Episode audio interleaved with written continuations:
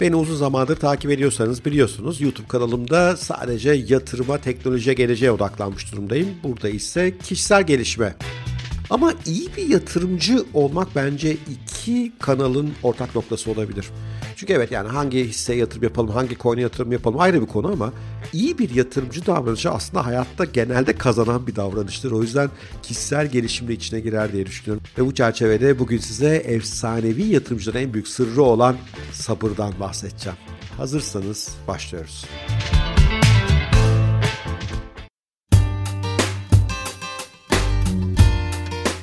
Pek çok yatırımcı bir sonraki Tesla'yı keşfetmeye çalışıyor. Bizim Haddin Aşk Kulübü'nde de görüyorum. Hep bana böyle sorular geliyor. Hocam bir sonraki Tesla ne olacak? Oysa aslında efsanevi yatırımcılara baktığımız zaman çok daha basit bir stratejileri var. Böyle acayip şeyler keşfetmeye çalışmıyorlar. Onların stratejisi sabır. Efsanevi yatırımcılar doğru şirketlere, doğru fiyatlarda yatırım yapıyorlar ve büyük getiriler elde etmek için başkalarından çok daha uzun süre sabrediyorlar. Bu kadar basit. Ama yukarıdaki cümleden de anlayabileceğiniz gibi sadece sabır yeterli değil. Doğru şirketi seçmek ve hisse doğru fiyattayken yatırım yapmak da kritik. Gelin şimdi bu son derece basit ama bir o kadar da önemli yatırım serisini biraz derinleştirelim. Önce yapacağımız şey doğru şirket kavramını doğru ürüne indirgemek. Çünkü bir şirket müşterilerine doğru ürünler sunmuyorsa uzun vadede başarılı olması zaten imkansız. Yani doğru ürünleri olan şirketler seçeceğiz. Peki doğru ürünlerin ortak özellikleri neler? Günlük hayat gözlemleri bir şirketin doğru ürünler sunduğu nasıl anlarız? Size 5 tane bu konuda kriter sunmak istiyorum. Birinci kriter son derece basit. Müşteriler şirketin ürünlerini çok beğeniyor ve başkalarına da referans oluyorlar. Bu sayede şirket sıfır reklam pazarlama gideriyle büyüyebiliyor. İkinci madde ilkiyle bağlantılı. Müşteriler markaya sadık ve ürün yenileme dönemi geldiğinde tekrar aynı markayı kolaylıkla tercih ediyorlar. Apple'ın hep tadını çıkarttığı bir konudur bu. iPhone 1, 2, 3, 4, 5, 6, 7, 8, 9, 10, 11, 12, 13 sürekli yeniledik, sürekli yeniden aldık. İşte bu büyük bir güç. Üçüncü madde, müşteri başka markalarda yaşayamayacağı harika deneyimler yaşıyor. Bu da çok çok önemli. Çünkü ürünün kendisi sadece önemli değil. O ürünü nasıl satın alıyoruz? O ürüne ilgili araştırma yaparken doğru bilgiye nasıl ulaşıyoruz? Ürünün ikinci eli nasıl? Ürünün yedek parçası, hizmeti nasıl? Ürün hayatımıza kolay adapte oluyor mu? Bütün bunlar da kritik. O yüzden deneyim tasarımı kuvvetli olan ürünler kazanıyorlar. Dördüncü madde ürüne ihtiyaç duyan insanların sayısı yüksek ve öngörülebilir gelecekte de yüksek kalmaya devam edecek. Bu da önemli. Yani ürün önemli bir problemi çözüyor ve en azından görebildiğimiz kadar yakın gelecekte öyle olmaya devam edecek. iPhone'un yine çok kuvvetli olduğu unsurlardan bir tanesi. Ve beşinci maddede şirket markasını çok güçlü bir şekilde yönetiyor. Müşterilerle marka arasında duygusal bağlar var. Yine bu konularla Apple'ı referans verebiliriz. Eh, bütün bunlar bu yere gelince de yıkılmaz armadaya dönüşüyorsunuz. Müthiş yüksek kar marjları oluyor. Müthiş yüksek serbest pozitif nakit akışı üretiliyor. Ve şirket bu nakiti yeniden ürün geliştirmeye yatırıyor. Ürünün kendisine, tedarik zincirine, marka yönetimine ve yıkıcı bir teknoloji ortaya çıkmadığı sürece hayatına mutlulukla devam ediyor. Üstelik çıkacak yıkıcı teknolojiyi de bu firma çıkarabilir veya onu daha çıkmadan yutabilir. Apple, Coca-Cola, Google, Nestle, Procter Gamble ve bence tabii ki Tesla bu şirketlere birer örnek.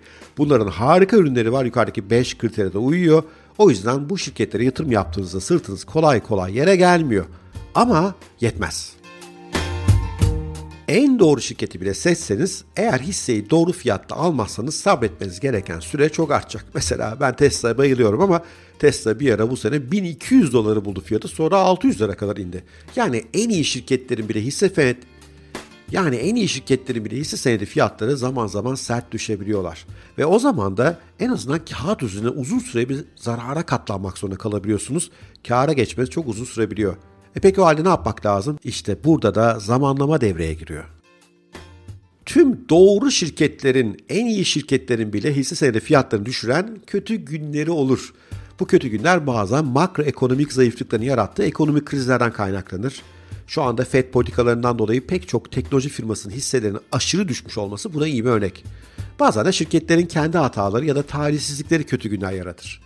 Bir çeyrek sonuçlarının beklenenden kötü gelmesi, ani yönetici değişiklikleri, başarısız bir ürün lansmanı, geçici pazar kayıpları hepsi buna birer örnek.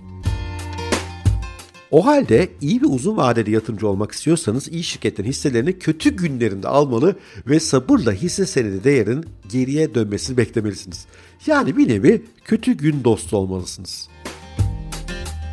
Eğer yaşanan değişimler şirketin ürünleri hakkındaki tezinizi değiştirmiyorsa, bu konuda bir endişeniz yoksa yatırıma devam. Bu tip yatırımlar işte insanı zengin eden yatırımlar. Apple'ı düştüğü yerden almak, Amazon'u düştüğü yerden almak, Tesla'yı düştüğü yerden almak ve sonra sabretmek. Tabii ki makroekonomik koşullar bu süreyi uzatabilir. Şirketlerin bazı geri dönüşü bazen uzun sürebilir ama olsun bu tip ben onlara düşen melekler diyorum. Falling Angels'ları doğru zamanda almak en akıllıca yatırım stratejilerinden bir tanesi. Yatırım tavsiyesi vermek istemem ama bu aralar mesela Meta yani eski ismine Facebook şirketi çok ilgimi çekiyor. Tam yukarıdaki kriterlere uyduğunu düşünüyorum. Evet, TikTok'tan gelen rekabet can sıkıcı, Apple'ın tüketici verisi kısıtlamaları endişe verici, Meta'nın 2021 son çeyrek raporu da biraz korkutucuydu. Çünkü gelecekle ilgili oldukça karamsar bir tablo çiziyordu. Ama şirket hala çok karlı. Yılda 50 milyar dolar net kar ediyor. Yani para bol.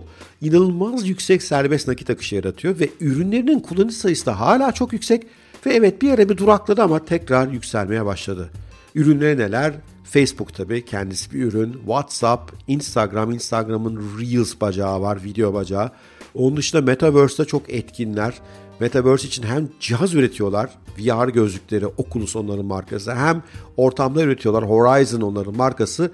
Yani son derece kuvvetli ürünleri var. Günde kabaca Facebook ürünlerini 2,5 milyar insan kullanıyor. Ve bütün bunlara karşın Facebook'un son çeyreği kötü bir rapor açıklayınca bir de 2022 yılıyla ilgili korkular da devreye girince bir ara Facebook'un fiyat kazanç oranı 13 bile altına indi ki bu inanılmaz bir oran. Mesela Tesla'da hala yüzün epey üzerinde. Yani bu tip makroekonomik gelişmeler pek çok doğru şirketi olumsuz etkileyebiliyor hisse senedi fiyatlarını. Facebook bence bunu bir kurbanı ve bence geriye dönecektir. Tabii emin olmak mümkün değil ve anlattığımda yatırım tavsiyesi değil. Sadece bir örnek olarak dile getirmeye çalışıyorum. Anlayacağınız sevgili takipçilerim, eğer iyi bir yatırımcı olmak istiyorsanız Falling Angel'ların peşine düşmekte fayda var çok iyi bir şirket olmaya devam edip bir hatadan dolayı, bir şanssızlıktan dolayı, kendi elinde olan veya olmayan sorunlardan dolayı fiyatı sert düşenleri satın alın, sonra sabredin, bekleyin.